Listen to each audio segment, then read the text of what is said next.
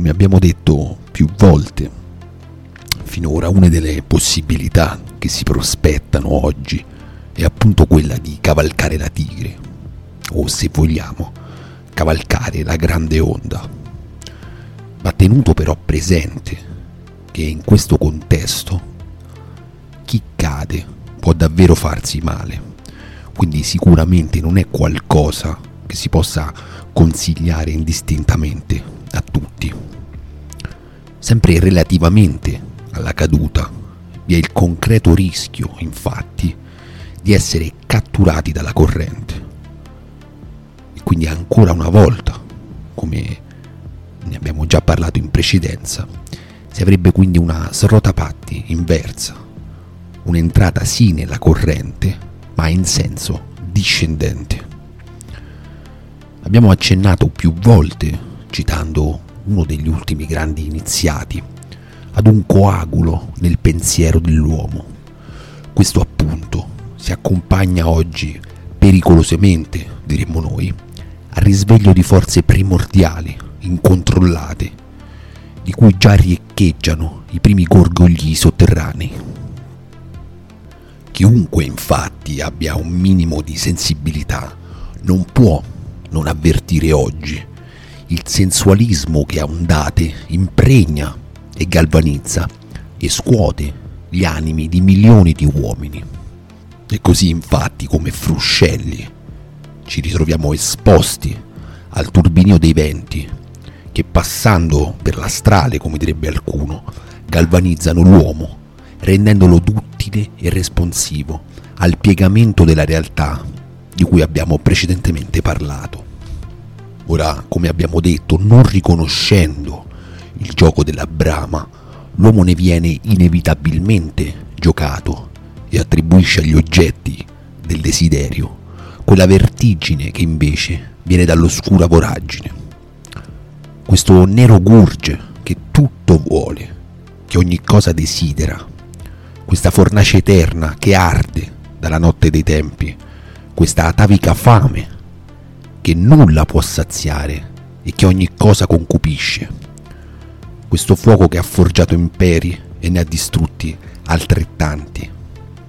L'oscura febbre che da sempre ci attanaglia è sempre stata, almeno in parte, bilanciata da riti e tecniche. Oggi non solo questo non avviene, ma la sua millenaria presa sull'uomo viene ancora più cementificata dal mondo della cultura, diremmo noi, che la celebra e la esalta e allo stesso tempo ne vorrebbe normare ogni aspetto.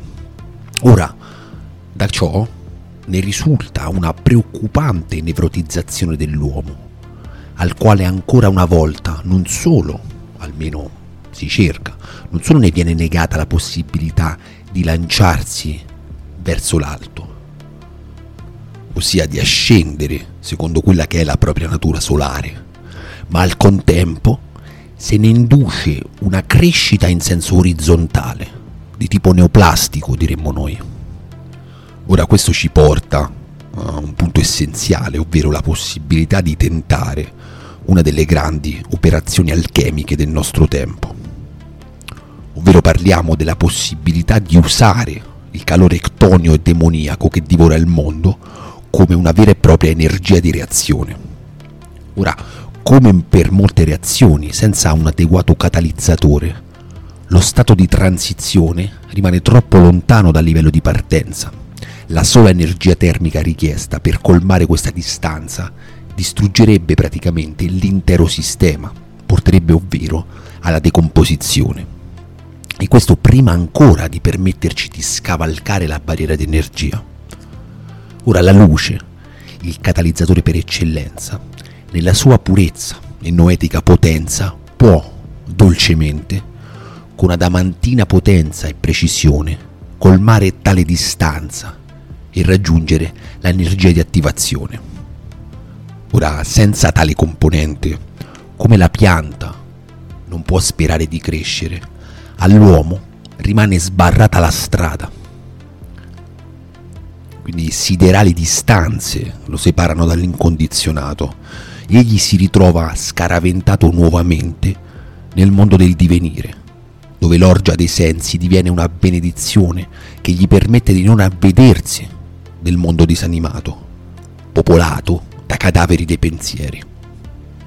La pollinea luce, che tutto brucia e trasforma, sola può penetrare il mistero della materia e risolvere il caos, risalire il pensiero alla sua radice metafisica, portarsi laddove esso smette di essere mero prodotto di automatismi psichici e processi fisiologici, ripulirlo dal fango, togliendovi le oniche stratificazioni, fino a trovarsi davanti al suo puro fluire, al suo immobile movimento. Allora si inizia subito a contemplare la forza, la stessa forza che impropriamente viene usata dall'uomo per negare essa stessa